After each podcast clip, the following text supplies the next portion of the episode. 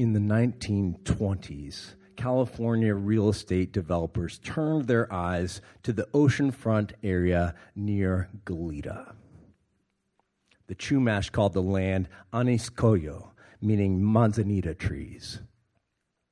Spanish missionaries forced the Chumash to the mission in Santa Barbara, and a series of shady interactions following the 1842 Rancho dos Pueblos grant led to John and Pauline Iaraguay purchasing the land in 1915.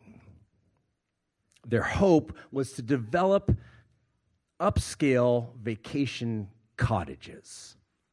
They wanted their development to have an allure of the exotic, so they used Spanish to name their development and streets. However, the developers did not speak Spanish, so they combined Spanish words together in ungrammatical ways. Del Playa instead of de la Playa. Camino Pescadero instead of Camino de los Pescadores or del Pescado or something like that. And of course, Isla Vista. Isla Vista instead of Vista de la Isla or whatever.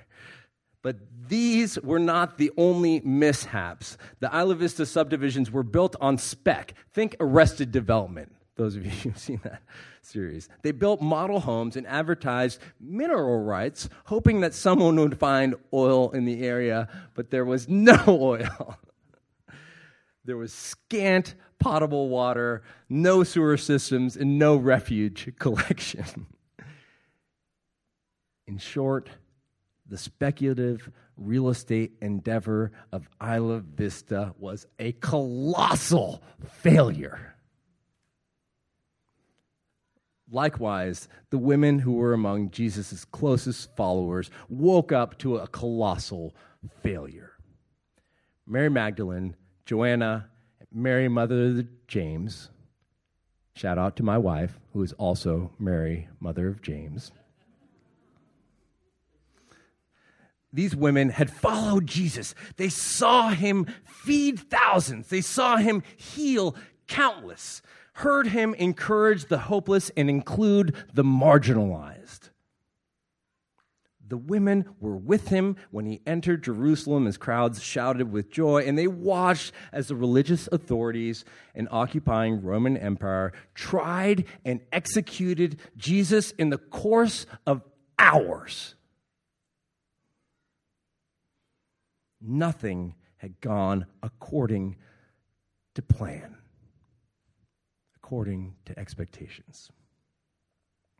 Instead of liberating Israel and initiating a new theopolitical state, Jesus was executed, his followers scattered, and the women go out in this pre dawn darkness to tend to Jesus' brutalized body. And what do they find? It's gone. Notice, Jesus doesn't appear in this portion of Luke's narrative. All they have is a missing body and a story from strangers. A story the women tell and no one believes yet another slice of patriarchy. Women are entrusted with the greatest news of all times and are dismissed and belittled. Nothing goes according to plan. Maybe you know what that is like. Maybe you've lost a job, ended a relationship, or learned the cancer has come back. Maybe, maybe you watched plans and dreams decimated by two years of pandemic.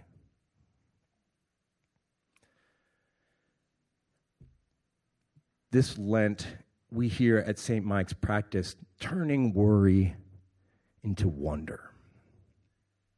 Turning worry into wonder.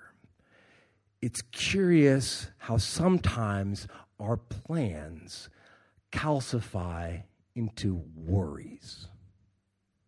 Ultimately, the practice of turning worry into wonder is one of letting go, of giving up the white knuckles we wrap around our plans, of giving up control. Recovery communities talk about a similar process. In the third step of the 12 steps, addicts give control to a higher power. Within the context of Christianity, mysticism, and Easter, we could rephrase that in the language of theologian Hans Kung, who speaks of dying into the divine taking our plans, our worries, our fears, our lives, and entrusting them to love eternal, to see how the, the same love that resurrected Jesus can turn our worries into wonder. When I was a kid, every Easter morning, a mysterious neighbor would leave peeps on our doorstep, just like one little packet of peeps. Nobody in our house liked peeps. they made me both disgusted and also like a little bit curious. Like maybe it was, maybe it's the posture of those little chicks behind the cellophane, or or like their gooey texture, or like their odd smell. They sounded, it kind of smelled like pharmaceutical to me. Whatever it was, I did not want to eat peeps, but I loved getting them.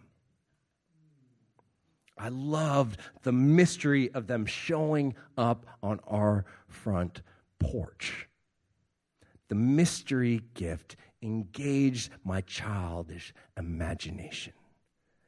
It helped me wonder. This week I had an experience that engaged a similar wonder. We at St. Mike's got chicks. We got little baby chickens we got four of them. They're over there in the little house in the little in that little pen. They're over there. They're very cute. They're hanging out under uh, a little heat lamp, a brooding lamp, as I've learned this is called, the little red lamp. So you can go over and check them out. Give them plenty of space and don't try, don't try to handle them or anything, but you can go over and say hi. Um, they're so cute. And while I'm not a fan of the ham and glam of Easter, like the pink bunnies, the fake grass, seeing baby chicks reminded me, reminded me that eggs are such a powerful symbol. There is so much potential in an egg. That potential of life is right there, but it is also hidden. Back when Mary Beth was pregnant with our three boys at various intervals, I remember looking at her belly and wondering who is in there? What will their life be like? What will I learn from them? What are we going to share? This week, I also learned that traditional ornate Easter eggs are a central part of Ukrainian culture. They're called pisanki. Here are some examples of them. They're gorgeous, right? Uh, as I looked at various images of these, they're, they're, they're wax and dye. That's how they make these make these things. Kind of like when we, when I was a kid, we used to take crayons and, and draw on them and then dye them. But this is like slightly more complicated. As I looked at images of these ornate eggs, I wondered, what can God do with this? How can love transform this war? What can the future look like in the Ukraine and in the world?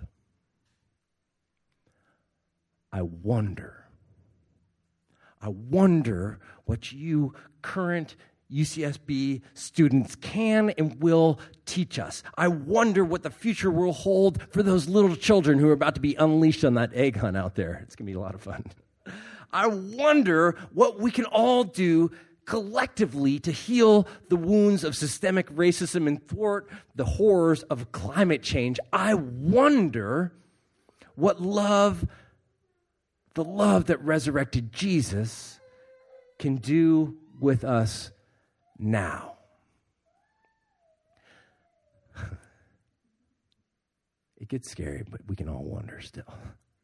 Back here in Isla Vista, we rewind to that colossal fa- failure that was a, the abandoned wasteland by the sea, where nothing went according to plan. The land lay dormant for years. Then World War II brought the Marines, who set up barracks in IV, and after the war, the University of California Regents bought Isla Vista and the surrounding land for $10. $10. In 1953, Santa Barbara College was relocated from the Santa Barbara foothills, and thanks to the GI Bill, the target population of 2,500 students in 1954 jumped to 10,000 in 1958. 10,000. Today, there are 23,196 undergraduates, 2,983 graduate students. There are six Nobel laureates, 60 Guggenheim Fellows, and over 200 majors, degrees, and credentials at UCSB.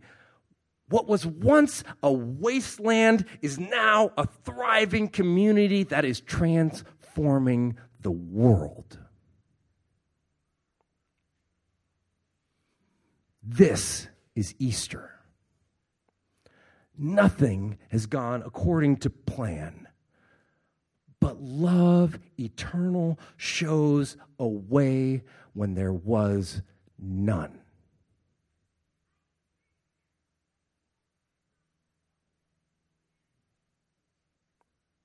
Amen.